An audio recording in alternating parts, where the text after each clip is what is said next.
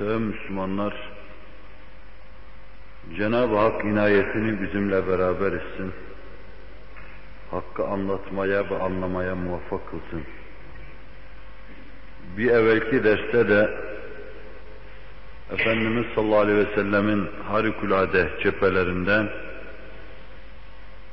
çok rahatlıkla en muğlak, en mudil meseleleri çözülmesi imkansız gibi görülen müşkülleri rahatlıkla hallettiği hususunu arz etmiştim.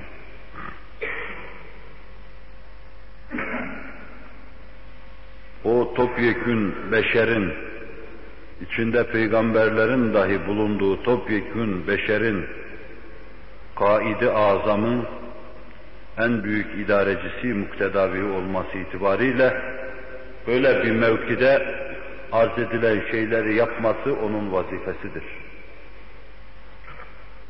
Üzerine aldığı vazifeyi, vazifenin büyüklüğüne, azametine uygun Allah'ın tevfik ve inayetiyle elhak yerine getirmiştir. Bu hususta, bu birinci hususta Aleyhisselatu Vesselam'ın peygamberliğini ispat eder, gösterir. Deliller olarak arz ettiğim şey deryadan bir katredir. Sadece belli yönlerini arz etmeye çalıştım. Ve bu arada da dün akşam kendi kendime düşünürken tevafuken şu ana kadar 22 ders yapmış olduğumu gördüm. Bu hususta bir ders daha belki arz ederim. Bunda da dedim bir tevafuk var. Resul-i Ekrem'in 23 senelik nübüvvet hayatına, peygamberliği mühim olduğundan bunda benim iradem olmadı pek. Bu hususu burada bitirip Allah ihsan ederse mucizatını göstermeyi düşünüyorum. Kalırsa kalır.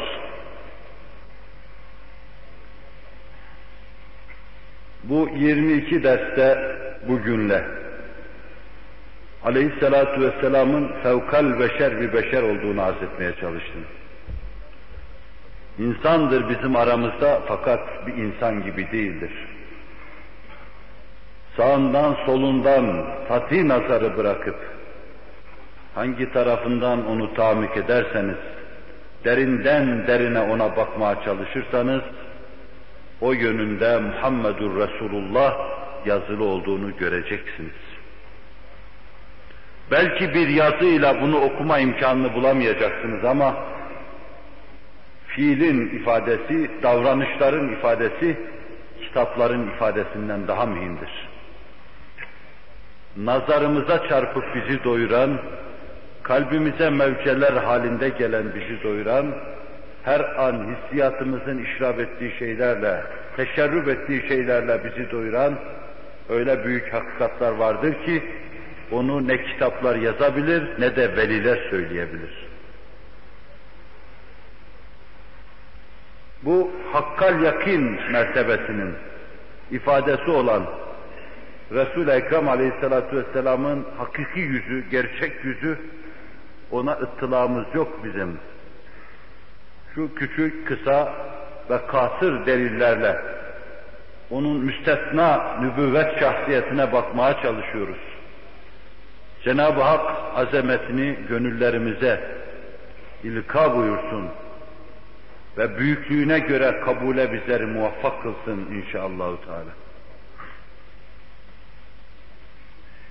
İdarecinin kendi raiyetinin müşkillerini halletmesi, bu müşküller ki insan dünyaya geldiği andan itibaren başlar, bir tablosu, bir safhası hayatı hitame erinceye kadar devam eder. Hayatı hitame erince ikinci safa başlar. Ebedlere kadar devam eder. Bu ikinci safhada insanın hesabı vardır. Çok büyük bir müşkildir. Bu müşkilin halledilmesi lazım. İnsan hayatının hesabını verecek. Büyük bir müşkül. İnsan soluklarının hesabını verecek. İnsanın hayatında çok büyük suistimaller olacak. Bütün bunların halledilmesi gerekiyor.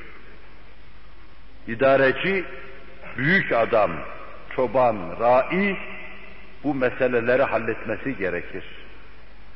Beşerin iftihar tablosu Nebiler Nebisi sallallahu aleyhi ve sellem Nebiler dahil beşerin başına dikilip herkesin her istediğine, her sorusuna cevap vereceği bir mevkide, mahşerde dahi bütün insanlığın en büyük müşkülü olan onların hesaplarının asan olması, sıradı geçmesi ve ümmetlere şefaat edilmesi, cennete duhul keyfiyetleri gibi hususlarda beşerin müşkillerini halledecektir. Rüyeti cemal müşkilini Resul-i Ekrem aleyhissalatu vesselam halledecektir. Onun talim ve terbiyesinin dışında baksanız, Allah'a inansanız da mahkeme-i kübrada Allah'ı göremezsiniz.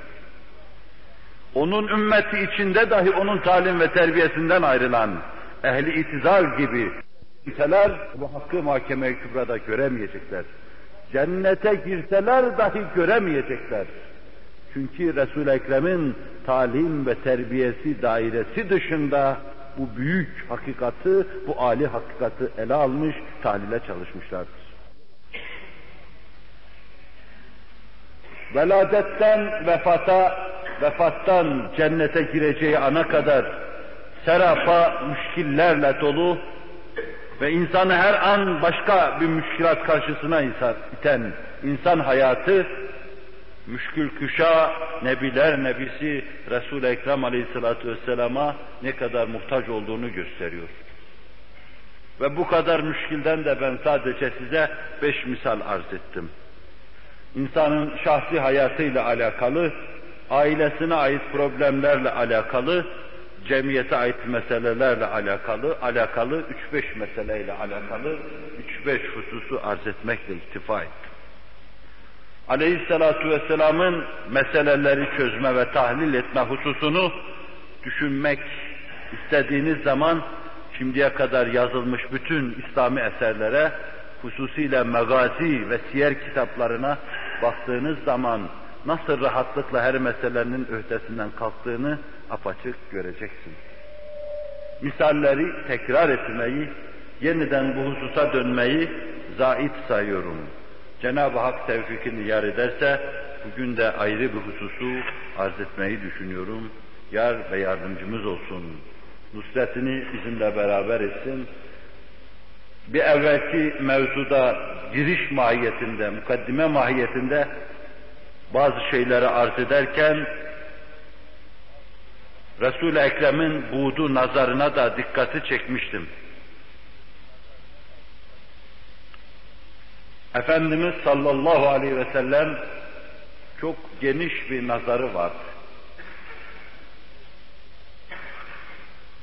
İdarecide hususiyle insanın hem dünyasını hem ahiretini idare edende, hususiyle insanın mülk ve meleküt taraflarını idare edende, hususiyle Cenab-ı Hak'ta fani olma, üns billah mertebesini ihraz etme, vasılı ilallah olma hususunda ümmetin teminatçısı, ümmetin musili olan aleyhissalatu vesselamın bu meselelerde nadide ve çok ileride bulunması hem bizim ihtiyacımız hem de onun için gerekli bir şey.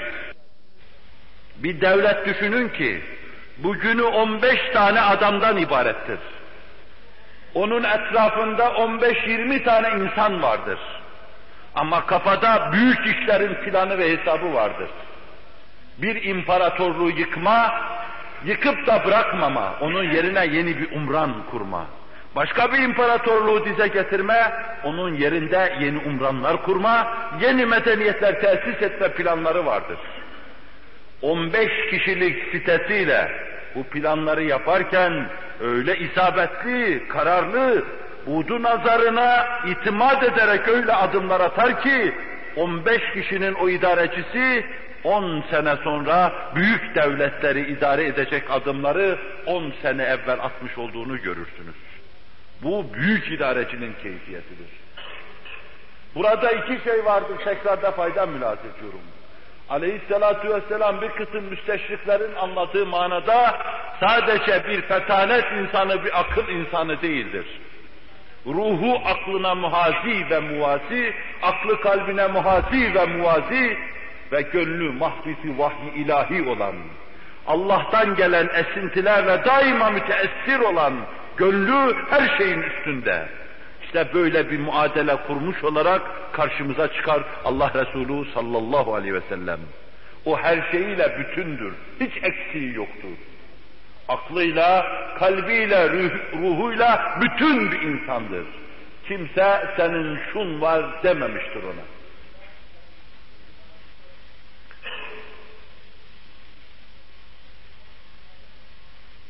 İkinci şıkta müteala ettiğimiz büyük idareci ve devlet adamı Resul-i Ekrem aleyhissalatu vesselam olarak karşımıza çıkar.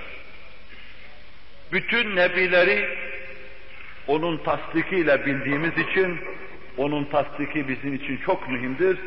Onu tasdik de bizim için çok mühimdir. Onu tasdikle nebileri tasdik etmiş olacağız. Çünkü bütün nebilerin peygamberliğinin altında onun imzası vardır.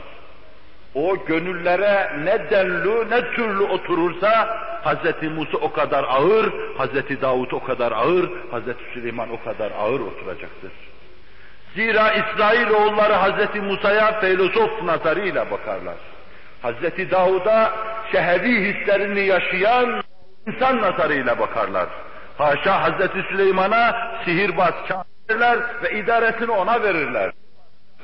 Biz bütün bu yanlışlıkları sözün doğrusunu söyleyen, kararı veren, kafiye gibi Nebiler manzumesinin sonunda gelen, bütün manzumeye ahenk kazandıran Hz. Muhammed Aleyhisselatü Vesselam sayesinde öğreniyoruz.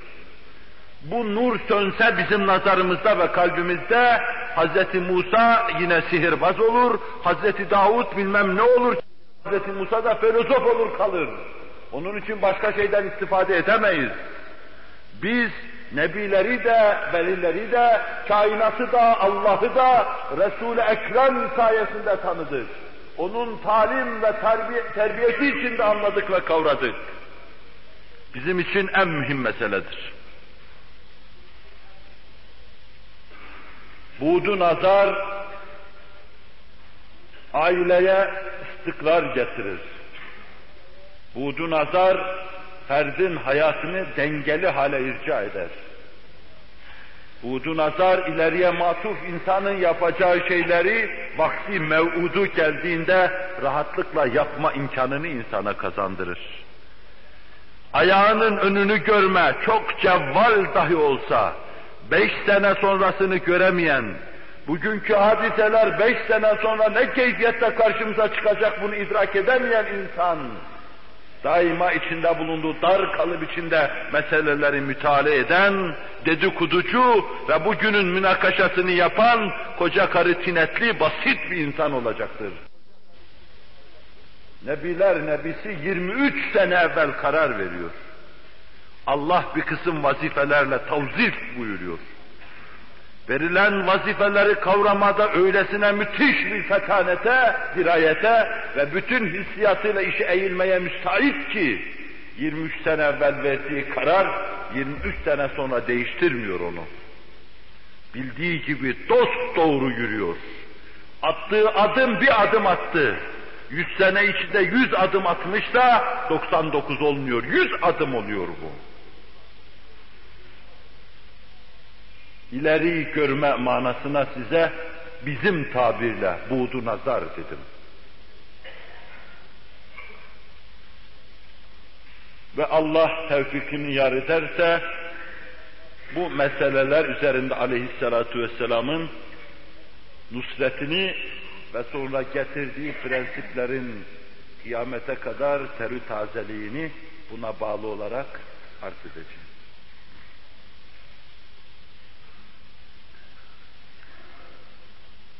Efendimiz sallallahu aleyhi ve sellem mücerret olarak arz edeyim sonra müşahhaslere geçeceğim. Belki arz edeceğim up uzun müşahhas misallerle canınızı da sıkmış olurum ama şuraya kadar söylediğim sözlerinin teyitçisi olması, müeyyidi olması bakımından mühim sayıyorum. Zaman gelirdi öyle kararlar verirdi ki kendisine her halükarda itimat eden Hazreti Ömer ve daha başkaları gibi kimseler tarafından dahi itirazla karşı karşıya kalırdı. Hazreti Ömer dedim, öyle nadide bir hakkında Efendimiz'i itiraz ediyor şeklinde onu size anlatıp da hakkında suizanla sizi sevk etmeye benim gönlüm razı değil. Benim dilim kurusun Ömer hakkında böyle bir şey size düşündürürsem. Fakat burada bir şey arz etmek istiyorum. Ömer beşer tarihinin gösterebildiği nadide simalardandır. On sene gibi takribi bir zaman içinde iki büyük imparatorluğu dize getirmiştir. Ve kurduğu devlet ondan sonra ondan Abbasi çıkmış, ondan Emevi çıkmış. Ve Resul-i Ekrem Aleyhisselatü Vesselam'dan aldığı mirası bir hakkın daha sonra gelecek nesillere intikal ettirmiştir. Komünital sistemlerin tarihlerini tetkik ettiğimiz zaman İslam'da iki zatın büyüklüğünü teslim ediyorlar. Ebu Bekir ve Ömer. Aleyhisselatu vesselamın hasbiliği, feragatı ve fedakarlığı içinde yaşadılar. Onun gibi buğdu nazara sahiptiler. Çok ilerisini görürlerdi. Onun gibi verdikleri karardan geriye dönme gibi istikrarsızlık göstermez ve halkın efkarında teşettüt hasıl etmezlerdi. Ömer'in seviyesinden şimdi Resul-i Ekrem Aleyhisselatü Vesselam'ın buğdu nazarına bakın. Benim maksadım da budur zaten. Bütün en büyük idarecileri üst üste yiyorsunuz da kafaları Ömer'in yanında onun topuğuna çıkamıyor. Ve Ömer bütün buğdu nazarı dirayet ve kıyasetiyle aleyhissalatu vesselamın iki üç sene sonrasına ait verdiği kararları kavrayamıyor. İşte bu noktadan aleyhissalatu vesselamı anlayamama için de anlamaya bakın. İdrak edememe için de büyüklüğünü idrake çalışın. Onun en sadık dostu Allah hakkında el aczu anil idrak idrakun diyor. Allah'ı bilememe bilmektir. Kavradım diyememe kavramaktır. Ben kemal aczımla, fakrımla ve hiçliğimle kabul buyururlarsa o kapının bir kısmı olarak diyorum ki Resul-i Ekrem'i idrak edememe idraktır. Anlayamadım deme onu anlamanın belki büyüklerinden birisidir. Tahkiki harap olmuş, takliti çözülmüş, ve ona çok muhtaç olduğumuz şu asırda onu kendi simamızdan daha aşina bir keyfiyette tanımaya çok muhtaç olduğumuzu şuraya kadar yaptığım 20 dersin hepsinde belki hatırlattım, bir daha hatırlatıyorum. Benim yaptığım yapacağım da bundan ibarettir.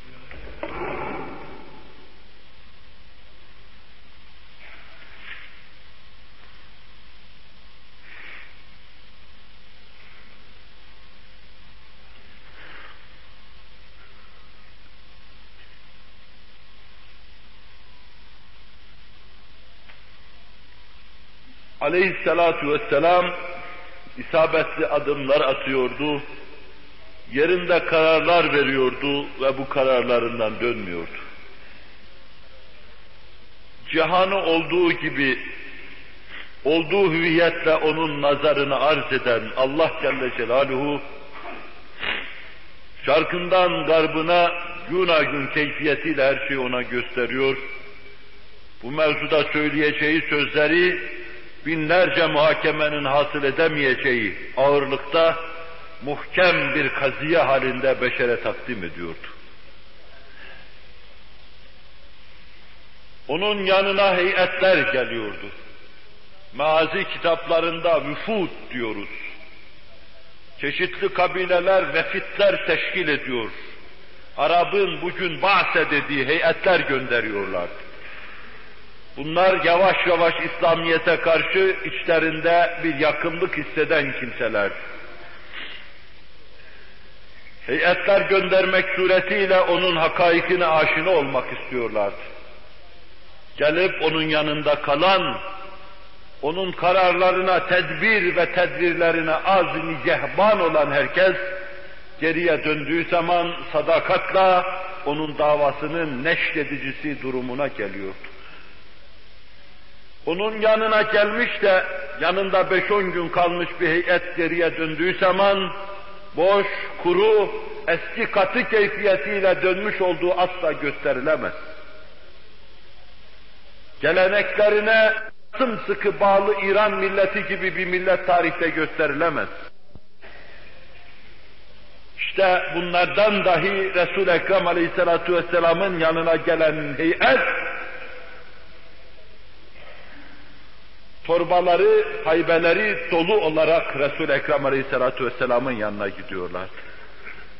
Mücerret olmasın arz edeyim. Kisra Yemen'deki hakimi Bazan'a emrediyor. Mekke'de münteşir İslam dininin neşircisi, tebliğcisi Muhammed'i derdest tut, esir et, getir bana diyordu. Ve iki üç kişiden ibaret bu heyet Resul-i Ekrem Aleyhisselatü Vesselam'ın yanına geliyorlardı. Efendimiz'e Allah tarafından bildirilen bir şey vardı. Kisra o günlerde öldürülecektir. Basanın yanından gelen bu iki kişi, üç kişilik heyet Allah Resulü'nün yanında kalıyorlar. Efendimiz sallallahu aleyhi ve sellem benim yanımda bir miktar kalın diyor. Sonra ne yapacağımızı beraber düşünür yaparız. Onları yanında tam 15 gün bıraktı.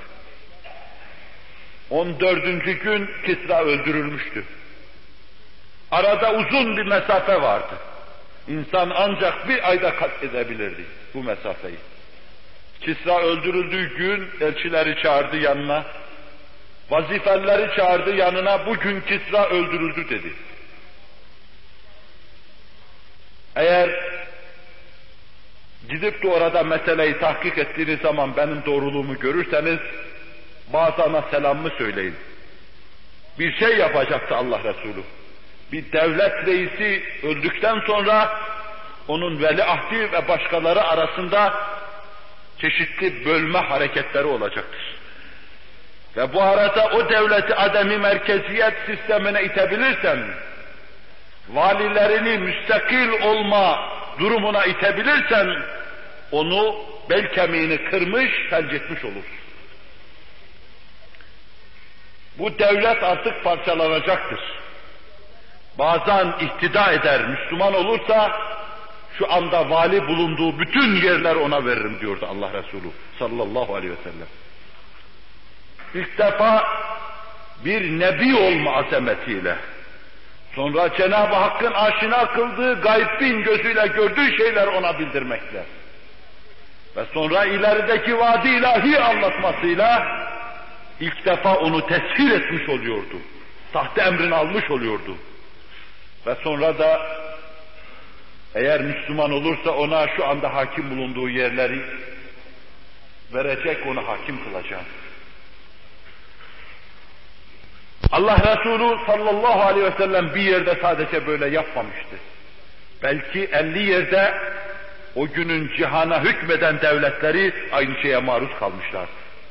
Bazen iktida ediyordu ve Allah Resulü da o yeri, o mıntıkayı ona devrediyordu. Böylece İran'dan bir parça kopuyordu. İleride Sa'd ibn Ebi Vakkas'ın orduları karşısında İslam'ın vakumu tarafından yutulan İran parça parça, lokma lokma haline geliyordu. Ama bu bir harap etme değildi. Bu tevhide, imana dayalı medeniyeti kurmak için köhne esasları, köhne müesseseleri yıkmadan ibaretti beşeri beşere kulluktan kurtarmanın ifadesiydi. İnsanları Allah'tan gayriye tapma zilletinden kurtarmanın ifadesiydi. Onun için bu taktiklerin, bu planların arkasında marzi ilahi vardı, saadet ebediye vardı, cennet ve cemalullah vardı. Beşer burada dünyada kaybetmekle ebedi saadeti, cennet ve cemalullahı kazanacak. Tebuk hadisesine gidiyor İbn Hişam naklediyor. Tam bu hadisenin tertibi teşkili anında münafıklar Medine-i Tahire'nin sinesinde nifak ve şikak ateşini yakabilecekleri bir fırın, bir ocak yakıverdiler. Müslümanların dilinde zararlı mescit adına mescidi dırarı temin, tesis ettiler. Bir kısım kimseleri bu mescide çağıracak, Allah Resulü'nün mescidinden uzaklaştıracaklardı. Ama bu bir mescitti. Bir kilise olsaydı kimse aldanmayacaktı. Bu bir mescitti, bu mescitte başka mahallede Sa'd ibn Muaz veya Muaz ibn Cebel imamlık yaptığı gibi bu mescitte de münafıklardan bir tanesi sarıklı cübbeli imamlık yapıyordu. Bu mescitte alnı secdeli kimseler vardı. Rükûlu kimseler vardı, gözü yaşlı kimseler vardı, gönlü coşkun kimseler vardı. Böyle bir mescidi hemen gidip harap etmek, uzak yakın muhitlerde nasıl bir tesir, nasıl bir reaksiyonla karşılaşacağı meydandadır. Başı sarıklı, takkeli, eli tesbihli insanları mahvetti peygamber diyeceklerdi. Ümmetini öldürdü diyeceklerdi. Allah Resulü sallallahu aleyhi ve sellem budu nazarıyla bakın neleri hallediyor. Tebuk seferine gidiyor. Çok kritiktir durum. Bütün sahabinin iştirak etmesi müşkil bir vakadır. Kıtlık vardır, Ağustos ayıdır, hararet 65'in üstündedir, yumurtayı pişirecek kadar. Çölde su yoktur, sahabi vakadaki durumu anlatırken, devenin örgücündeki yardık da suyu içtik der. Bu kadar ağır şerait altında sefer teşkil ediyorsun. Ve münafık her zaman yaptığı kalleşliğiyle arkadan darbe indiriyor. Allah Resulü sallallahu aleyhi ve sellem metin adımlarıyla gidiyor. Bu hususta sahabi hiçbir şey söylemiyor. Belki bu hususta yakalım yıkalım diyenler oluyor. Allah Resulü hüsnü kabul göstermeden yüzünü başka tarafa çeviriyor. O meseleleri öylesine Allah'ın tevfik ve inayetiyle halletmiş ki rahatlıkla yağdan kıl çeker gibi çıkacak o işin altından. Ben şimdi Tebuk'a gideceğim. Benim oraya gittiğimi görünce büyük bir devletle karşı karşıya kalacağız. Münafık şöyle düşünüyor. Bunlar orada pek çok telefat verdikleri zaman bizim karşımıza bir güçle çıkamayacaklar. Ve sonra biz burada işe vaziyet edeceğiz. Hem bu vaziyet etmeyi Müslümanlık adına yapacağız. Bir de peygambere bir şey olursa tamam bizim işimiz iştir. Bu münafıkın hesabı. Onun için Allah Resulü ayrılır ayrılmaz iyice işi şirazeden çıkaracaklardır. Yani Nebiler Nebisinin hüküm vermesine o hüküm vermeyi teyit eder mahiyette deliller ortaya çıkacaktır. Küfürlerini ortaya, çirkeflerini ortaya, eraciflerini ortaya dökeceklerdir. Allah Resulü sallallahu aleyhi ve sellemin istediği de budur. Mümini öldürdü demeyeceklerdir Resul-i Ekrem aleyhissalatü vesselama. Veya müminlerin mescidini harap etti demeyeceklerdir. Bir de o buradan ayrıldıktan sonra bu vakaya iştirak etmeyen pek çok zayıf kimseler var. Suçluluk haleti ruhiyesi içinde bunlardan da istifade ederiz. Bunlar nasıl olsa ya çıkıp yalan söyleyecekler peygamberin huzurunda veya suçluluk haleti ruhiyesiyle bize dehalet edecekler. İşte bunu da değerlendirirsek ashabıyla onu vururuz diyorlar. Allah Resulü sallallahu aleyhi ve sellem onlar bütün planlarıyla ortaya çıksın. Mescidi tırar hüviyetiyle tezahür etsin diye. Hiç dokunmadan mesele Tebuk'a gidiyordu. Ve planladığı gibi meseleler oluyordu. Döndüğü zaman bunlar iyice şirazeden çıkmış, iyice işi azıtmış buluyorlar. Oysa Bizans önünde at oynatmış. Roma İmparatorluğu'nun dudağına bir korku salıvermiş. Yüreklerde bir korku mevceti belirmeye başlamış. Ve muzaffer bir insan olarak bütün ashabı sadık yaranıyla muzaffer bir edayla Medine'ye dönüyordu. İşte münafıkın o zaman ödü koptu ağzına geldi. Korktuğu da biraz sonra başına geliverdi. Allah Resulü yaptığı ilk iş Mescid-i Dırar'ın altını üstüne getirmek oldu. Yaktı, yıktı, harap etti. Müminlerin tek mescidi vardır. Nebiler Nebisinin mescidi ve onun tayin edeceği imamların vazife yaptığı mescittir. Allah Resuluna doğrudan doğruya veya dolayısıyla bağlı olmayan mescit, kiliseden, havradan farkı yoktur. Allah Resulü bu hesapla mescidi dirarı tahrip ediyor. Bu onun çok öteler ötesini görmesinin ifadesidir. Uzağı görmede bazen öyle meseleler karşımıza çıkar ki biz şu anda o türlü karar vermeyi kendi aleyhimize ve zararımıza görürüz. Halbuki insan sıkıldı, mağlup olduğu anda vereceği kararlar kendisini zafere götürücü keyfiyette olmalıdır. İşte bunu Allah Resulü'nün bütün hayatında görüyoruz. Tam gırtlağı sıkıldığı, yakasından tutulduğu anda, sarsıldığı ve örselendiği anda, sözlü onların lehine kararlar vermiş, anlaşmalar yapmıştır. Zahiren anlaşma onların lehinedir. Fakat hadiselerin seyri içinde hesabını öyle yapmıştır ki, benzetmek olmasın, tenzih ediyorum Allah beni affetsin. İşin bir tarafından vurup, satrançta bir tarafından vurup kaleye gidiyor gibi, onların yüzüne bakarak, gülerek Allah Resulü kaleye rahatlıkla gidivermiştir. Onlar da nasıl böylesine yıkıldıklarının farkına varamamış. Onların lehine başta kararların alınması, anlaşmaların yapılması ise onların sesini kesmiş, dillerini bağlamıştır. كما أرسلنا فيكم رسولا منكم يتلو عليكم آياتنا ويزكيكم ve yuallimukumul kitabe vel hikmete ve yuallimukum ma lem tekunu ta'lemun. Nitekim o size şanı yüce bir nebi gönderdi. Öyle maruf, öyle meşhur ki adını söylemesek bile nebi dediğimiz zaman mutlak zikir kemaline masruptur. O akla gelir. O bütün beşer içinde bir ay gibi, bir güneş gibi arzı didar eder kendisini gösterir. İşte size öyle bir peygamber gönderdi. Yetlu aleykum ayatina. Peyderpey ceste ceste ayetlerimizi size okuyor. Ve yüzekkikum.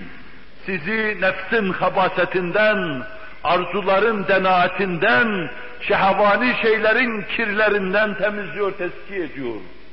Sizi kurbu huzura müşerref olmaya ehil hale getiriyor Allah'ın huzuruna çıkacak çeki düzeni veriyor size. Ve yüzekkikum ve yuallimukumul kitabe vel hikme. Size kitabı öğretiyor, yazmayı, okumayı öğretiyor. Kainat kitabındaki hakaik ve dekaiki aşina kılıyor. O kitabın tercümanı, tercümesi olan Kur'an-ı Kerim'e vakıf kılıyor. Ve hikmeti size öğretiyor. Adım nasıl atılır? Niçin atılır? Bu adımdan sonraki adım nasıl atılır? Daha evvelki nasıl atılmalıydı? Bunları öğretir. Sebep netice arasındaki münasebeti öğretir. Eşyanın ve dünyasını öğretir.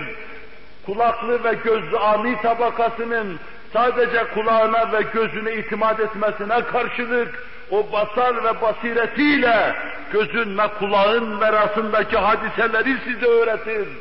Öyle meseleler öğretir ki, öğrettiği şey 10 sene sonra, 20 sene sonra, 10 asır sonra, 20 asır sonra alabildiğine parlaklığıyla sizin karşınıza çıkıverir. İşte hikmet dediğiniz şey budur.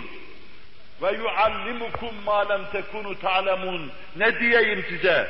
Size öyle şeyler öğretir ki sizin dahilerinizin rüyada dahi aklından geçmemiştir. Kimsenin ilmi ıttılağı dahilinde değildir. Öyle şeyler öğretir ki kitap yazmaz onu. Öyle şeyler öğretir ki telahuki beşerin hasılası olamaz o. Filozoflar kafa kafaya verseler, bütün kafalar evlense izdivaç yapsa, sahih, gayri sahih nesepler meydana gelse, yine Nebiler Nebisi'nin öğrettiği şeyler karşısında bunlar köhne, adi, tersude şeyler halinde kalır. Öyle terü taze şeyler öğretir size. Ve işte bütün bunları gördüğümüz ve göreceğimiz misaller içinde Kur'an-ı Kerim'in anlattığı bu hususları aleyhissalatu vesselamın hayatında açık, seçik müşahede ediyoruz. Cenab-ı Hak nübüvvetini de o türlü müşahedeye bizleri muvaffak kılsın. Ve belki biraz uzunca olacak size aleyhissalatu vesselamın isabetli, istikrarlı karar ve adımlarını gösterir. İleriye ileriyi görür keyfiyetini apaçık sizin nazarınıza serer mahiyette olan bir müşahhas daha arz etmeyi düşünüyorum.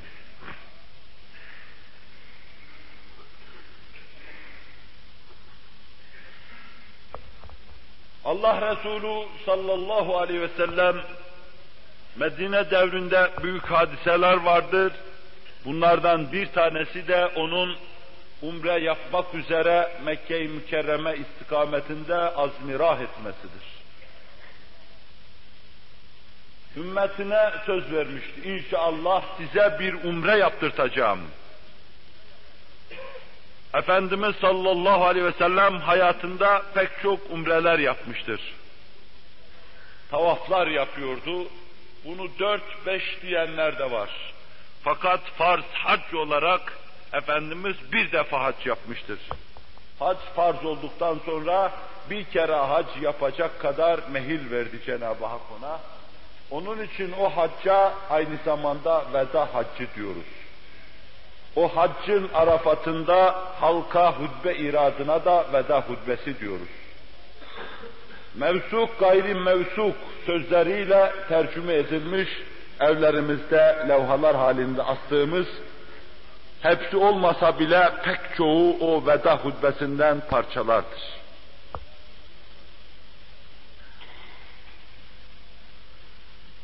Allah Resulü bu umreyi yapmak maksadıyla bütün etrafa ilanda bulunmuş, dağdan, dereden, tepeden Hz. İbrahim'e verilen müjde tahakkuk etmişti.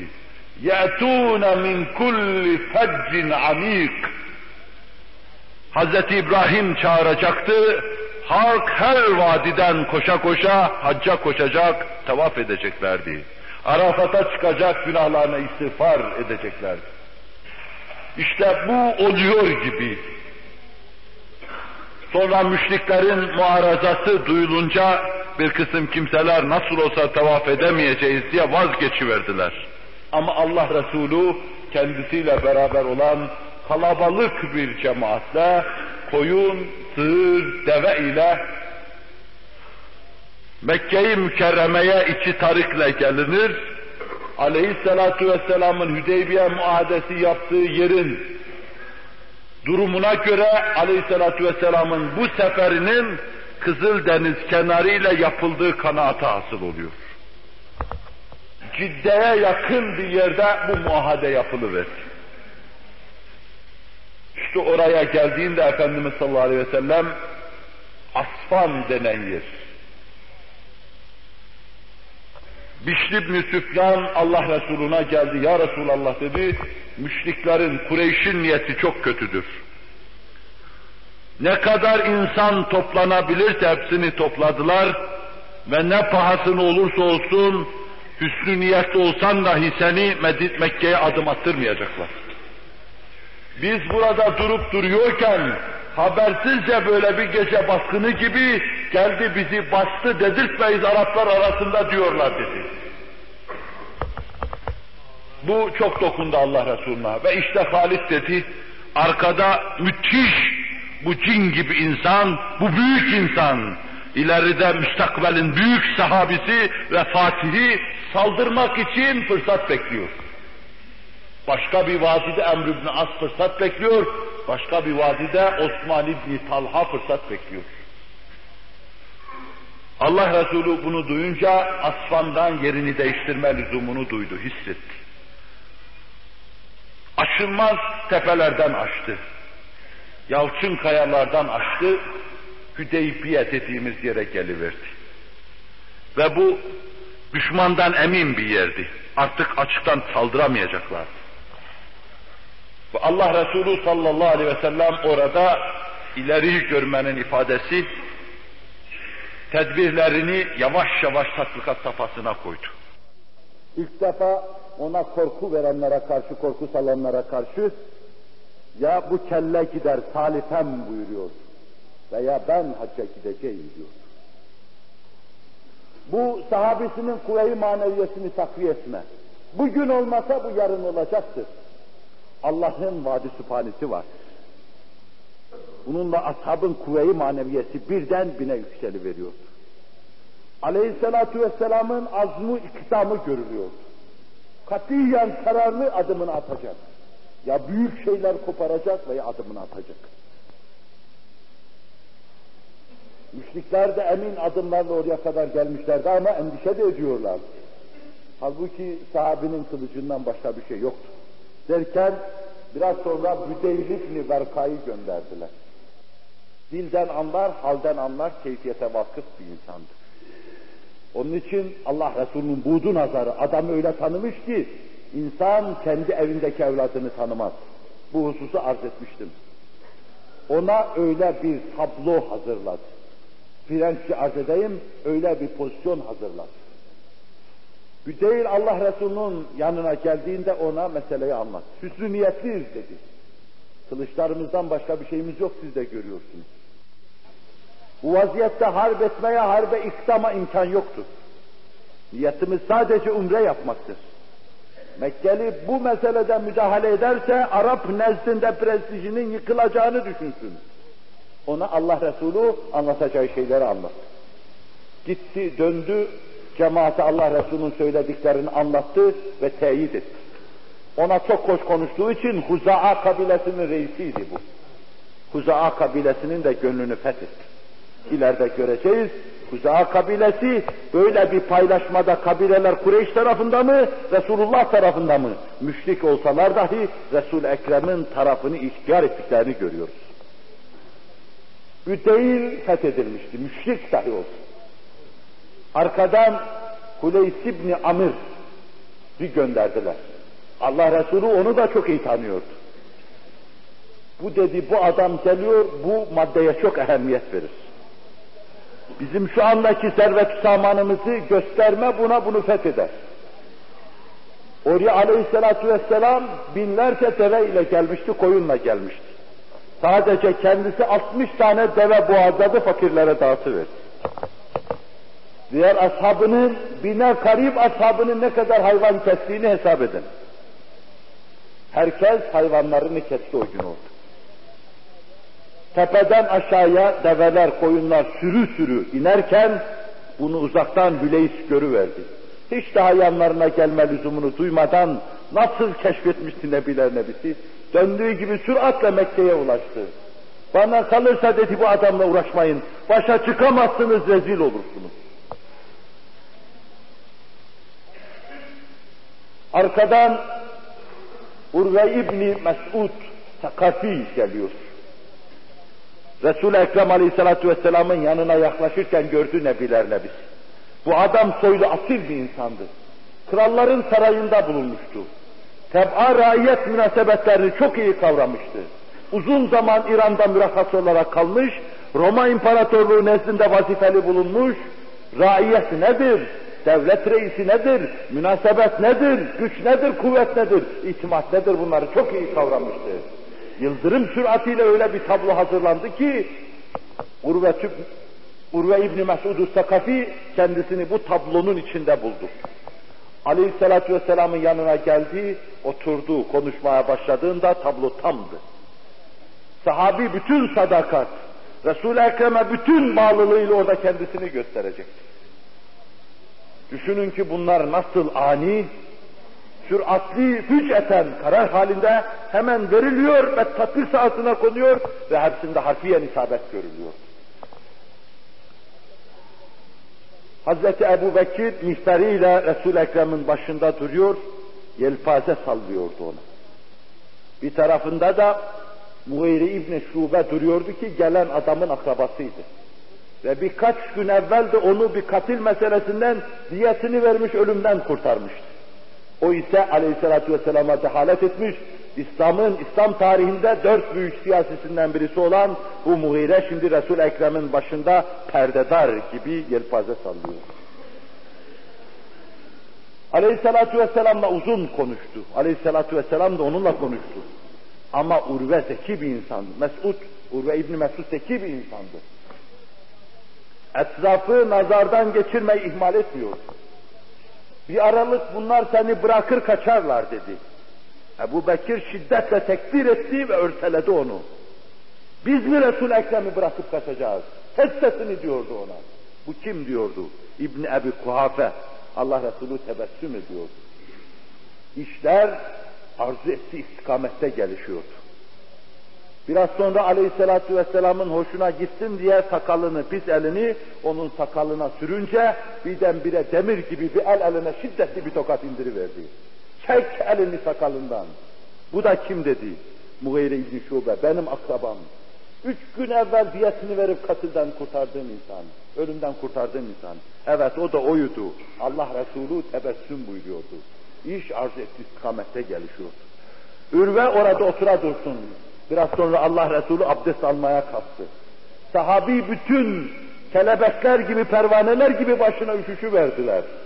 Bir ateş olsaydı hepsi içine atılıp yanacaktı. Varlığını onda yok etmek için. Kolundan damlayan su damlalarının ellerini tutuyor, yüzlerine gözlerine sürüyorlar. Bunlar meseleyi öylesine halletmişti ki adam daha tek kelime söylemeden müşriklerin yanına dönmüştü ama kim bilir kaç, kaç şimşekle beyninden vurulmuş gibiydi. Bana kalırsa dedi, ben İran'ın sarayında bulundum. Kayser'in sarayında bulundum. Hiçbir teb'a ve raiyetin reislerine bu kadar hürmet ettiğini, bu kadar bağlı bulunduğunu görmedim. Bana kalırsa bu adamla uğraşmaktan vazgeçin. Bunun yanındaki adamlar teker teker doğranırlar da onu size teslim etmezler. Nasıl anlamıştı sahabe-i kiramı? Ve Nebiler Nebisi tatbikatında nasıl muvaffak olmuştu? Bunlar nice müteredditleri, nice mütehayyirleri kılıcını kınına sokmaya ve sonra Mekke'de evine çekilmeye sevk ediyordu. Orduların çözülmesine, halkın içinde paniğin hasıl olmasına sebebiyet veriyordu. Ve sonra mecbur kalacaklardı bir anlaşma yapmaya. Allah Resulü nihayet Hazreti Osman'ı gönderdi Mekke-i Mükerreme'ye. Ömer'e teklif ettiğini magazi yazarları söylerler. Allah Resulü da işte Ömer'in tavsiyesi işarıyla Hazreti Osman'ı gönderiyor. Hazreti Osman onlara Resul Ekrem'in maksadını anlatıyor. Onlar ona sen tavaf et git diyorlardı ama onlara tavaf ettirmeyiz. Resul Ekrem de vallahi burada tavaf etmeden Affanoğlu Osman tavaf etmez diyordu. Ve hapsediyorlardı. Biraz sonra da şiddetli e, bir haberin ulaşması halinde aleyhissalatü vesselama Hazreti Osman'ın şehadeti haberi ulaşıyor. Ve işte o zaman aleyhissalatü vesselam artık geriye dönmemek üzere bir at yapıyordu. Yemin ediyorlar. Sahabiden bazıları ölüme yemin ettik diyorlar. Ama Cabir bin Abdullah İbni Amr vakayı bize anlatırken biz dönmemeye yemin ettik. Bu da ölmeye demekti esasen. Dönmedi mi bir insan ölürse tabi ne olacak? Ölene kadar dayanacak dönmeyecek demek. Aleyhisselatü Vesselam'ın elini teker teker herkes sıkıverdi. Herkes sıkıverdi. Herkes geliyor, onun kulağına bir şeyler söylüyor ve elini sıkıyordu. Dönmeyeceğiz, burada beraber olacağız ya Resulallah diyorlar. Bu biatı Allah Kur'an'ında temsil eder. لَقَدْ رَضِيَ اللّٰهُ عَنِ الْمُؤْمِنِينَ اِذْ يُبَايِعُونَكَ تَحْتَ الشَّجَرَةِ فَعَلِمَ مَا فِي قُلُوبِهِمْ فَأَنْزَلَ السَّك۪ينَةَ عَلَيْهِمْ وَأَثَابَهُمْ فَتْحًا قَرِيبًا صَدَقَ اللّٰهُ الْعَظِيمُ O ağacın altında Nebiler Nebisi'nin elini sıkan bütün sahabiden Allah razı oldu diyor. Kalplerinde olanı biliyor Allah onların. İtminan var, yakin var, izan var, coşkunluk var, dönmeme var. Onun için onlara Allah tekine indirdi. itminana ulaştırdı. Bu halleriyle cennet içinde yaşıyor gibi cennet numun bir keyfiyeti bahşediverdi onlara. وَاَثَابَهُمْ فَتْحًا قَرِيبًا Ve bunun arkasında da müteessir olmasınlar. Bunu bir fetih takip edecektir. Hüdeybiye kendisi fetihti. Hazreti Osman olmadığı için belki de en bahtiyar oydu orada. Allah Resulü sallallahu aleyhi ve sellem biraz sonra bir sağ elini kaldırdı. Bu benim elim dedi. Bu da Osman'ın eli kabul edin, bu elimle de Osman namına sıkıyorum diyordu. Ne bahtiyardı ki Osman eli namına Resul Ekrem kendi elini sıkıyordu. Ne bahtiyardır ki Osman artık onun için cehennem bahis mevzu olamaz. Coşkun sahabi her şey yapmaya hazırdı. Taş taş üstünde bırakmama kaydıyla Mekke-i Mükerreme'yi hak ile yeksan etmeye de hazır. Onlar bu vaziyette yemin ederken, bir at yaparken yine Mekke'den bir adamın geldiği görüldü. Bu gelen zat da oğlu İslam ordusu içinde Muhammed İbni Süheyl ve bir oğlu da biraz sonra karşımıza çıkacak Ebu Cendel, Süheyl İbni Amir. Allah Resulü onu da tanıyordu. Süheyl bir hakemdi müşrikler arasında. Onu kendilerine doğru gelirken görünce galiba müşrikler artık sulh olmaya yanaştılar buyurdu. Hiç bunların birisinde isabetsizlik yoktu. Eliyle koymuş gibi her şeyi tanıyor ve yerli yerinde hükümler, kararlar veriyor. Süheyl gelince ilk fırsatı değerlendirdi, sulhu teklif etti. Resul-i Ekrem Aleyhisselatü Vesselam'a. Sulh maddeleri tanzim ediliyordu. Efendimiz o sene melul, mahzun, mükedder geriye dönecek. Ashab ümre yapmadan geriye dönecekti. Efendimiz buna razıydı çünkü daha ötesinde başka şeyler görmüştü. Sahabi bunu göremeyecek, Ömer buna muttali olamayacaktı. Ama o görüyordu. Bu ağır şartlarla anlaşmanın arkasındaki faydaları müşahede ediyor. İkincisi, on sene harp edilmeyecekti Kureyş ile Müslümanlar arasında. Bunu da bir kısım Müslümanlar kendi aleyhlerinde belki gördüler ama aleyhissalatü vesselamın hesapları vardı ki bu maddeyle tahakkuk edecekti. Üçüncüsü Müslümanlardan birisi müşrikler tarafına geçerse o iade edilmeyecekti ama bir müşrik Müslüman olursa Efendimiz onu tutup iade edecekti. İşte bu çok ağır geldi. Müslümanlara çok ağır geldi ama Efendimiz bunu da görüyor, bunun da neler doğuracağını biliyor. Ve bunları Hüdeybiye'nin akarını arz ederken biraz sonra iki üç madde halinde arz edeceğim inşallah. Bütün bunların içinde size buğdun asarı arz ediyorum. İdarecinin ileriyi görmesi, istikrarı, isabetli karar vermesi ve tahsih etme lüzumunu duymayacağı doğru adım atması. Cihan devlet reisleri aleyhissalatu vesselamın bu husustaki müstesna keyfiyetinden ders alsalardı, idare ettikleri raiyet bugün sefil, rezil olmaz, duvarların dibindeki eracif halinde hakarete maruz kalmaz. İşte bu maddeye imza konma düşünülürken kılıçlar yarıya kadar kınlarından çıkarılıvermişti. Efendimiz'den müsaade bekliyorlar. Bu maddeyi kabul etme niyetinde değildiler.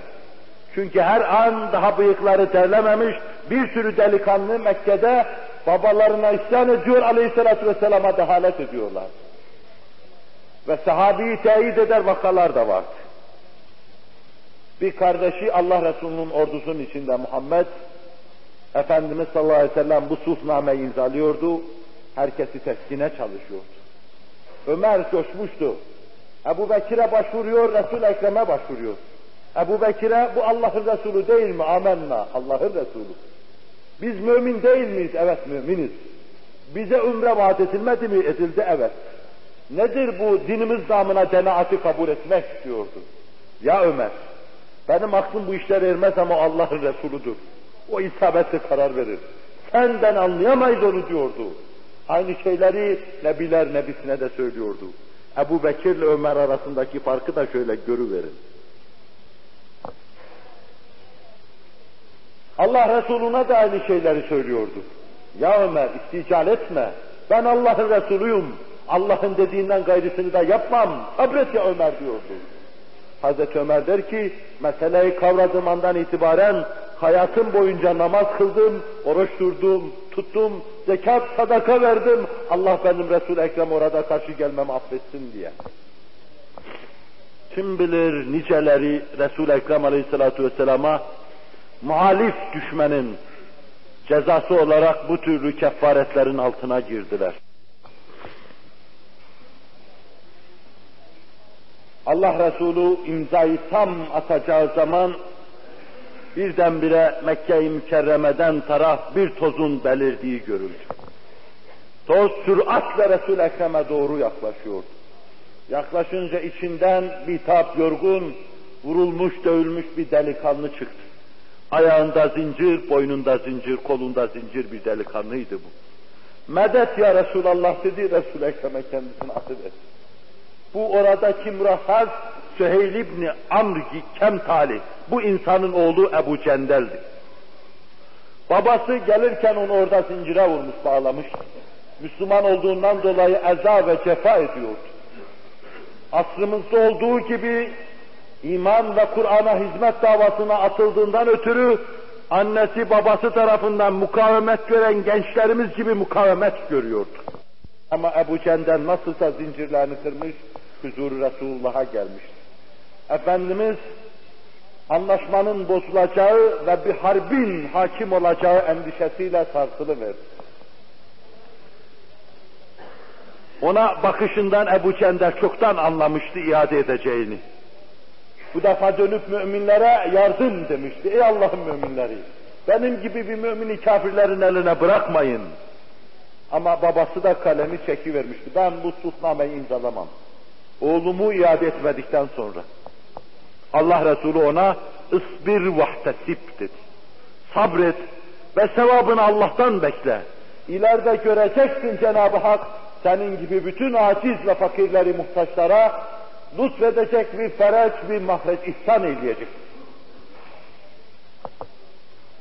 Ashabın tansiyonunu değerlendiremeyiz biz. Bu manzara karşısında. Nasıl coştuklarını, nasıl cuşu huruşa geldiklerini hesaba katamayız. Veya hesap edemeyiz. Büyük bir coşkunluk vardı. Çok şey yapabileceklerdi. Fakat büyük fetanet, büyük dirayet, en hunhar, en can hiraş hadiseler altında dahi kararlarını daima isabetli ve soğukkanlı veriyor. Ben bu imzayı atacağım, söz verdim. Sözümden dönemem. Bunun arkasında büyük hayırlar, büyük mükafatlar olacağı kanaatindeyim. Ebu Cendel varsın ağlıya ağlıya gitsin. Allah Resulü isabetli karar veriyordu. Karar imzalandı. Müminler kurbanlarını kestiler hacca gitmeden oracıkta. İhramdan çıktı tıraş oldular. Bir kısmı melul mahzun Medine'ye dönüyorlardı. Allah Resulü bir fethin imzasını atmıştı. Onun için yolda inna fetahna leke fethan suresi nazil oldu. Sana ap açık bir fetih ihsan ettik. Bu fetih Mekke fethi değildi. Büyük tabi'in imamı Zühri bu vakayı bize naklederken der ki Hüdeybiye musalahası bir fetih değil birkaç fetih. Ve biz hadisenin Frenkçe arz edeyim kritiğini arz ederken Züheyri'nin, Zühri'nin mücmel bıraktığı asarı şöyle görüyoruz.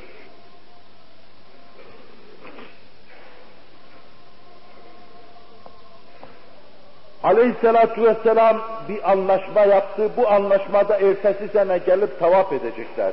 Dikkat buyurun. Anlaşma maddeleri sözde Mekkelilerin lehinde, Efendimizin aleyhindeydi. Fakat hadiseler hiç de onların dediği gibi cereyan etmedi. Hadiselerin geliş istikametini gör ve kararları ona göre verme. Bu nebiler nebisine has bir durumdu.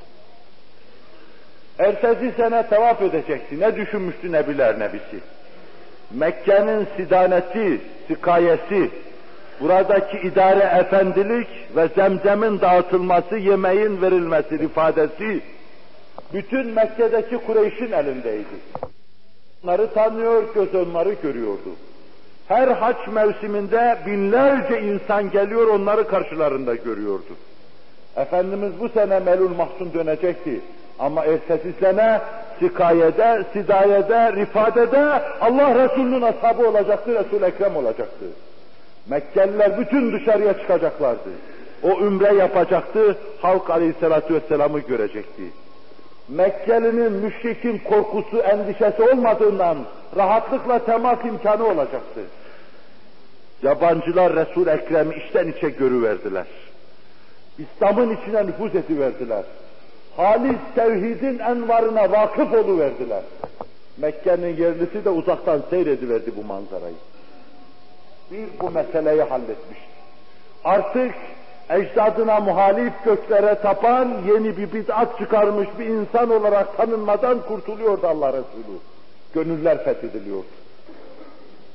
İki, Allah Resulü sallallahu aleyhi ve sellem Hüdeybiye sayesinde 10 sene Kureyş'le aralarında harp olmayacaktı.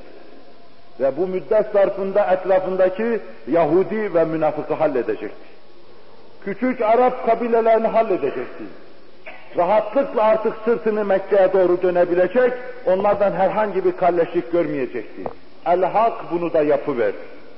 Bunlar teker teker sahneye konunca her sahabi vallahi Hüdeybiye fethiymiş deyiverdiler.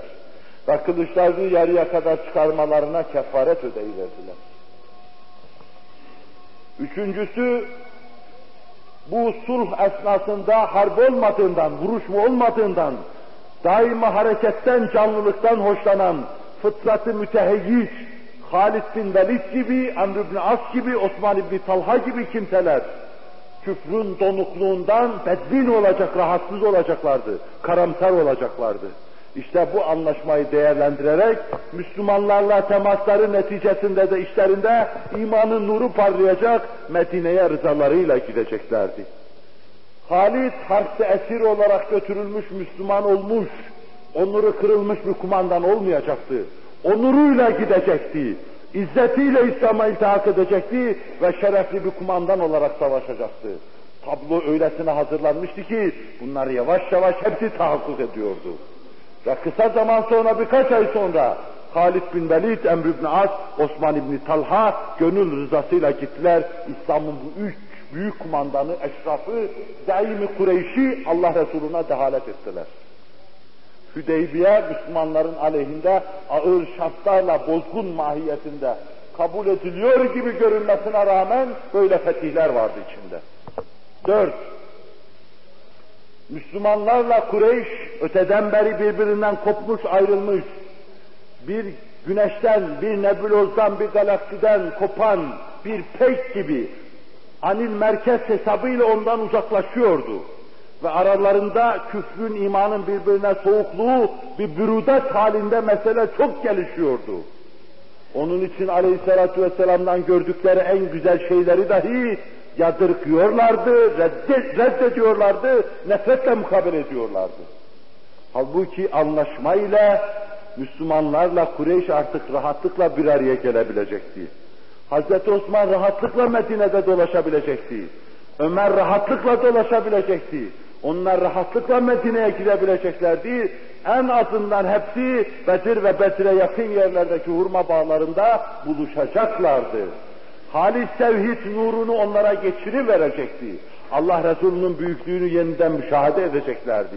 Yaşlılar olmasa bile gençler Müslümanlığın güzelliğini görecek ve dehalet edeceklerdi. Ve Allah Resulü sallallahu aleyhi ve sellem bu tasavvuru da tahakkuk ediverdi. Ebu Cendel'i Allah Resulü iade etmişti. Anlaşma imzalandıktan, Medine'ye dönüldükten sonra Ebu Buseyr ismindeki bir delikanlı da yine Mekke'den boşalarak Medine'ye kadar gelmişti. Ya Resulallah dehalet ediyorum. Yakamı bir kurt, kurtardım kafirlerin elinden diyordu. Allah Resulü sallallahu aleyhi ve sellem yazık senin anana diyordu kendi içinden. Bir harp fırtınasını koparıverdin başımıza diyordu. Arkadan da iki adam geliyordu. Ya Resulallah bu kaçtı bunun iadesini istiyoruz aramızdaki anlaşmaya göre diyorlar.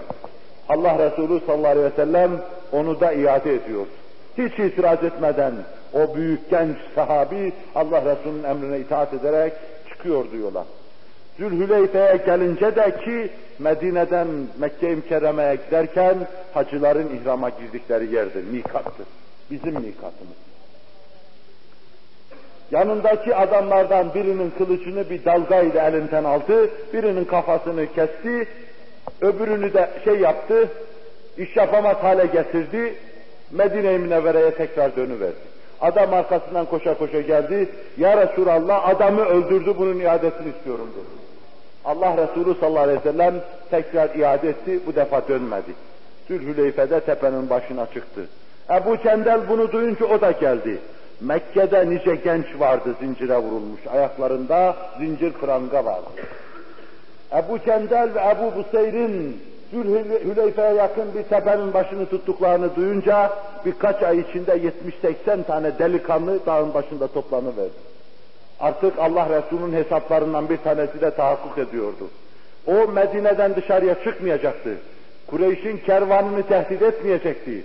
İktisadi durumlarını sarsmayacaktı aralarındaki anlaşmaya göre ama Aleyhisselatü Vesselam'ın raiyeti sayılmayan, Kureyş'ten kaçan kimseler bunu yapacaktı. Bu onlar Aleyhisselatü Vesselam'a müracaat edeceklerdi. Diyeceklerdi ki al bu adamların da bizi kurtar. Kendi elleriyle teslim edecekler. Nelere karar vermişti. Vakti gelince yağdan kıl çeker gibi verdiği kararların semeresini gördü. Meselelerin altından, üstesinden kalktı. Aleyhisselatu Vesselam'ın muhteşem fetanesinin ileriyi görme, isabetli karar verme hususunda durumunu anlatmayı bu basit ve donuk misallere hassedip de işte budur demeden Allah'a sığınırım.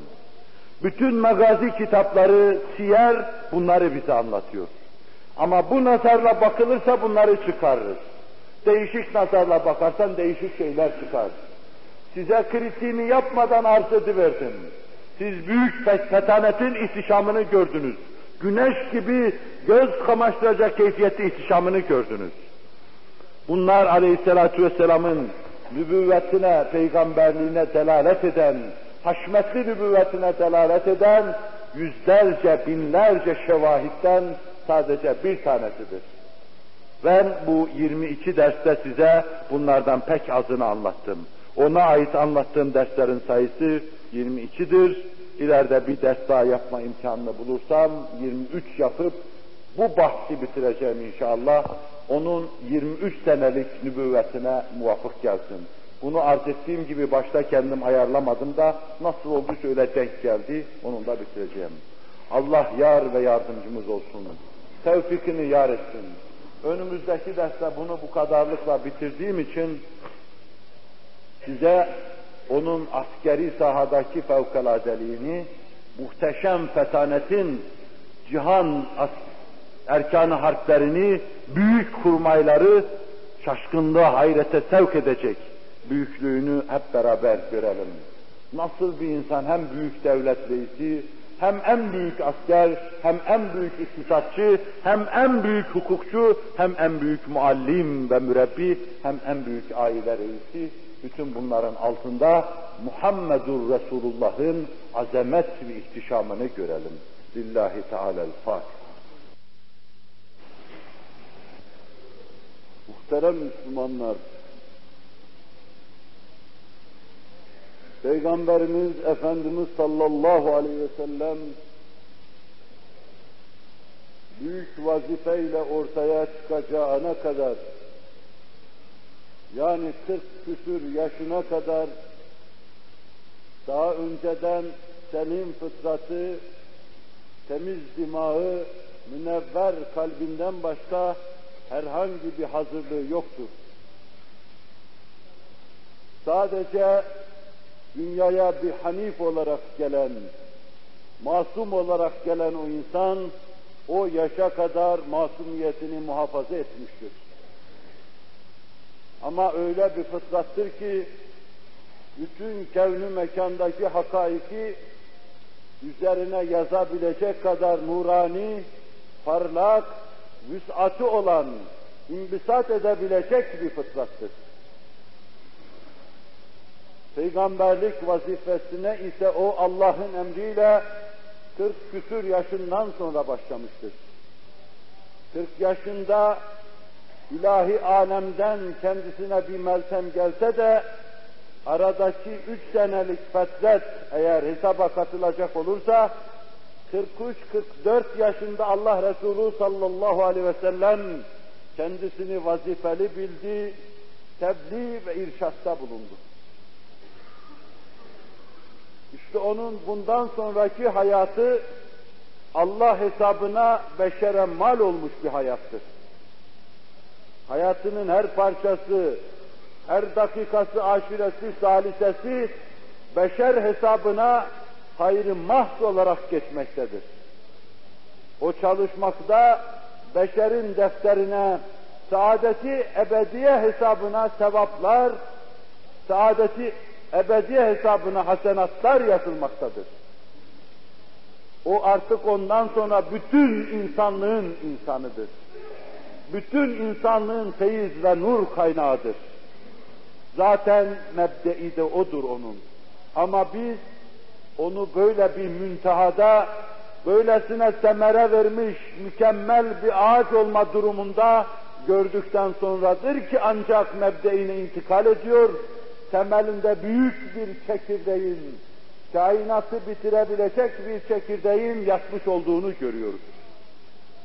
Baştan ta nübüvvetle serfiraz olacağına kadar Allah'ın matmahı nazarı olduğunu getirip vaz ettiği talim ve terbiyede terbiye edip yetiştirdiği kıyamete kadar gelecek inanmış insanların cemaatinde müşahede ediyoruz.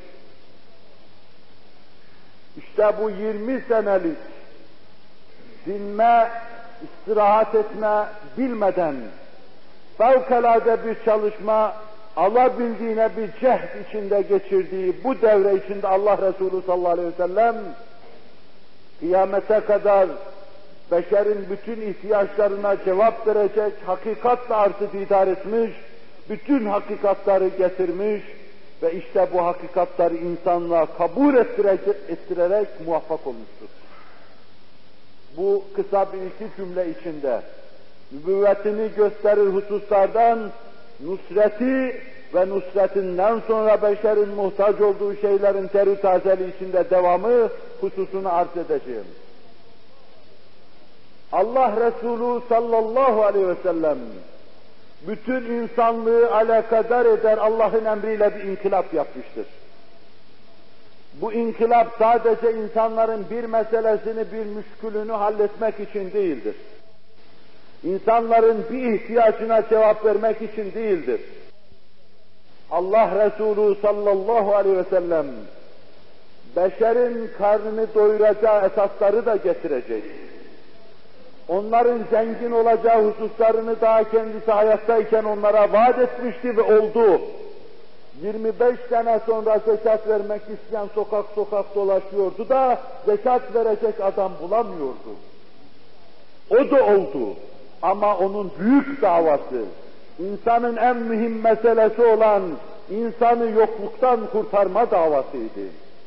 Kabirde çürümeden, dirilmemek üzere yatmadan, orada kalmadan kurtarma davasıydı. Kollarını sıvadı, kalplere bunu yerleştirdi. İki kere iki dört eder katiyetinde etrafındaki cemaate bunları inandırdı. Saadeti ebediyeyi temin davasıydı. Allah'ı görme davasıydı. Ve sonra yeryüzünde yaşadıkları müddetçe imanın gönüllerde meydana getirdiği cennet nümun hayatı yaşama davasıydı. İmanın kazandırdığı, kazandıracağı huzuru insanlara kazandırma davasıydı. İnsanlığın içtimai, iktisadi, hukuki meselelerini halletme davasıydı. Hulasa-i kelam, topyekün beşerin şahsi içtimai hayatında en küçük adabi bir meseleden en büyük usule kadar nelere muhtaç ise bütün bu muhtaç olduğu şeyleri getirme, beşere takdim etme davasıydı. O herhangi bir kalenin onarımını yapmıyordu. Düşmüş birkaç taşı yontup yerine koymuyordu. Bütün beşer içine alabilecek, bütün keyfiyatıyla barındırabilecek, muhkem ve müstahkem bir kaleyi temelden tesis ediyordu. Nebilerin attığı temel üzerinde o da bu kaleyi yeniden tesis buyuruyordu.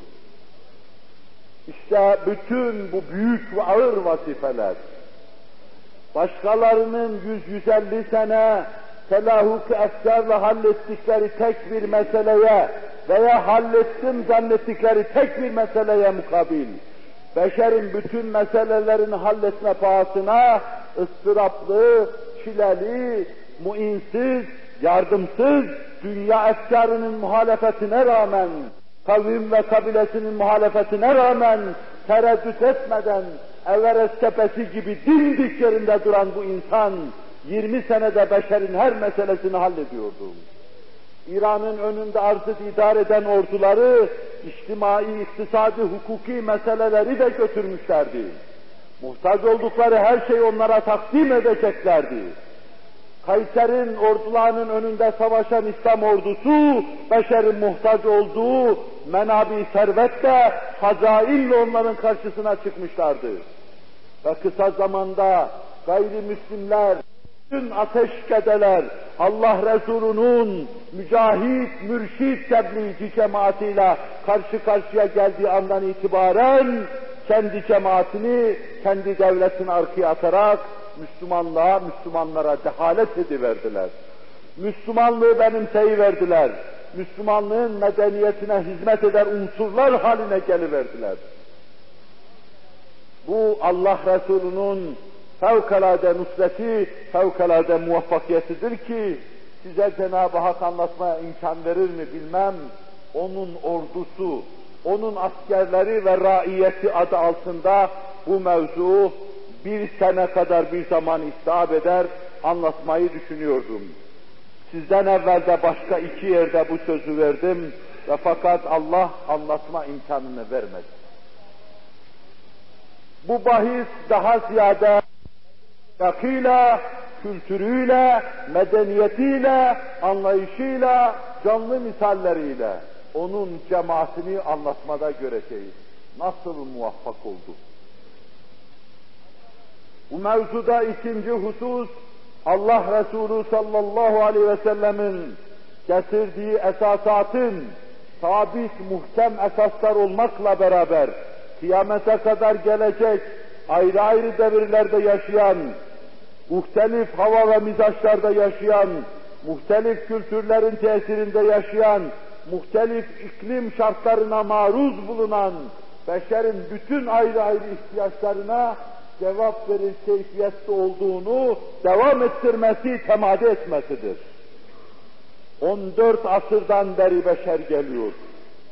Ta Endonezya'dan, Malezya'dan, Java'dan alın da Cebeli Tarık'a kadar, ta ondan alın da Afrika'nın son ucuna kadar, ondan alın da Endülüs'e kadar, Fransa'ya kadar, Viyana'ya kadar, bu 14 asırlık zaman içinde ayrı ayrı kültür tesirlerinde, muhit şartları altında, iklim şartları altında yaşayan insanların değişik ihtiyaçlarına ruhundaki muhkem olmakla beraber tabirden Allah beni muhafaza etmesin, eleştikiyetin kazandırdığı, iştihada imkan, kıyasa imkan, hakaiki çıkarmaya imkan, efkara mümaşat etme, her anlayışa cevap verme ulviyeti, kutsiyeti, yumuşaklığı, genişliği ve vüs'ati Allah Resulü'nün davasının alem şumul olduğunu göstermektedir.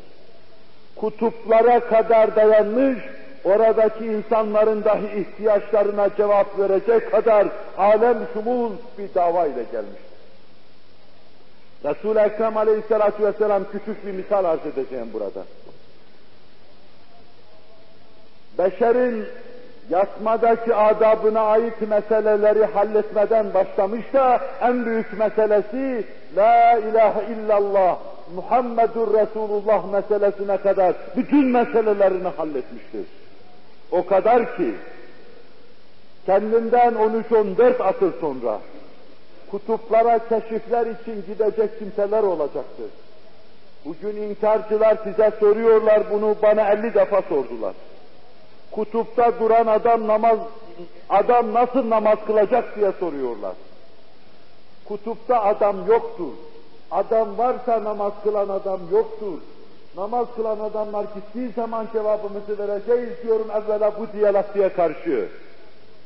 Saniyen diyorum ki aleyhissalatu vesselam Deccal'ın hurucunu, kutuptan doğru hurucunu anlatırken izafi zaman ölçüsünü veriyor. Çeşitli gün kıstasları koyuyor ortaya. Ve hemen kendinden bir asır sonra bir müceddit olarak artı idare eden Şafii, El-Üm kitabında bundan fetvayı çıkarıyor. Diyor ki bir gün, birkaç gün, bir gün olan, birkaç ay bir günü olan yerlerde insanlar nasıl namaz kılacaklar diye sorulursa, gecesi gündüzü olan yakın yerin imsakiyesini kullanırlar derim. Resul-i Ekrem bu hadisinde bunu anlatıyor diyor. Ve fakih 3-4 asır evvel Tahtavi Hanifi fıkhından Merakül Felah'ın şerhi yakın yerin imsakiyesini kullanmak suretiyle namazlarını kılarlar diyor. Altı ay gece de olsa gündüz de olsa geceyi parçalarla bir kısmını gece bir kısmını gündüz farz ederler. Gündüzü parçalar bir kısmını gece bir kısmını gündüz farz ederler. İşte buraya kadar ümmetinin bütün meselelerini hallediyor. Daha 14 asır gelse, aya gitseler, orada bir kısım mümine terettüp eden ahkam olsa, o meseleleri dahi mübarek sözlerinde halletmiş olduğunu göreceğiz. Beşerin bir tek meselesi değildir halledilen mesele. Bütün meseleleri üst üsteyin ve bunun karşısına çileli, ıstıraplı, kafirin, müşrikin aman vermediği bir hayat koyuverin.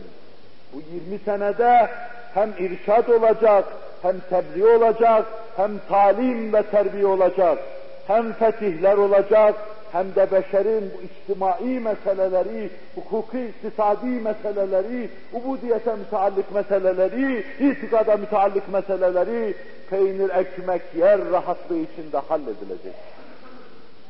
Bu beşerin sultanına, insanlığın efendisine has bir keyfiyetti. Bu büyük muammayı Allah ona çözdürdü, ona açtırdı. Kördüğümden daha kör olan beşerin bu meselesini İskender kör düğümü kılıçla kesiverdi. Allah Resulü sallallahu aleyhi ve sellem Kur'an'ın elmas kılıcıyla beşerin kör düğümünü kesiverdi. Beşerin saadeti ebediye gitmede yoluna yuvarlanan taşı kaldırıverdi. Cemalullah'a hicap ve nikab olacak perdeleri bertaraf ediverdi. Dünyevi ve uhrevi saadete onları ulaştırıverdi. Ve inşallah Teala ala kaderil imkan Cenab-ı Hakk'ın bahşedeceği imkanları değerlendirerek onun diğer yönlerini Cenab-ı Hak ne kadar arz ettirirse arz etmek üzere bu kadarlık istifa edelim. Ela inne ahsenel kelam ve abla'n nizam. Kelamullahil melikil azizil allam. Kema kâlallahu tebâreke ve teâlâ fil kelam. وإذا قرئ القرآن فاستمعوا له وأنصتوا لعلكم ترحمون.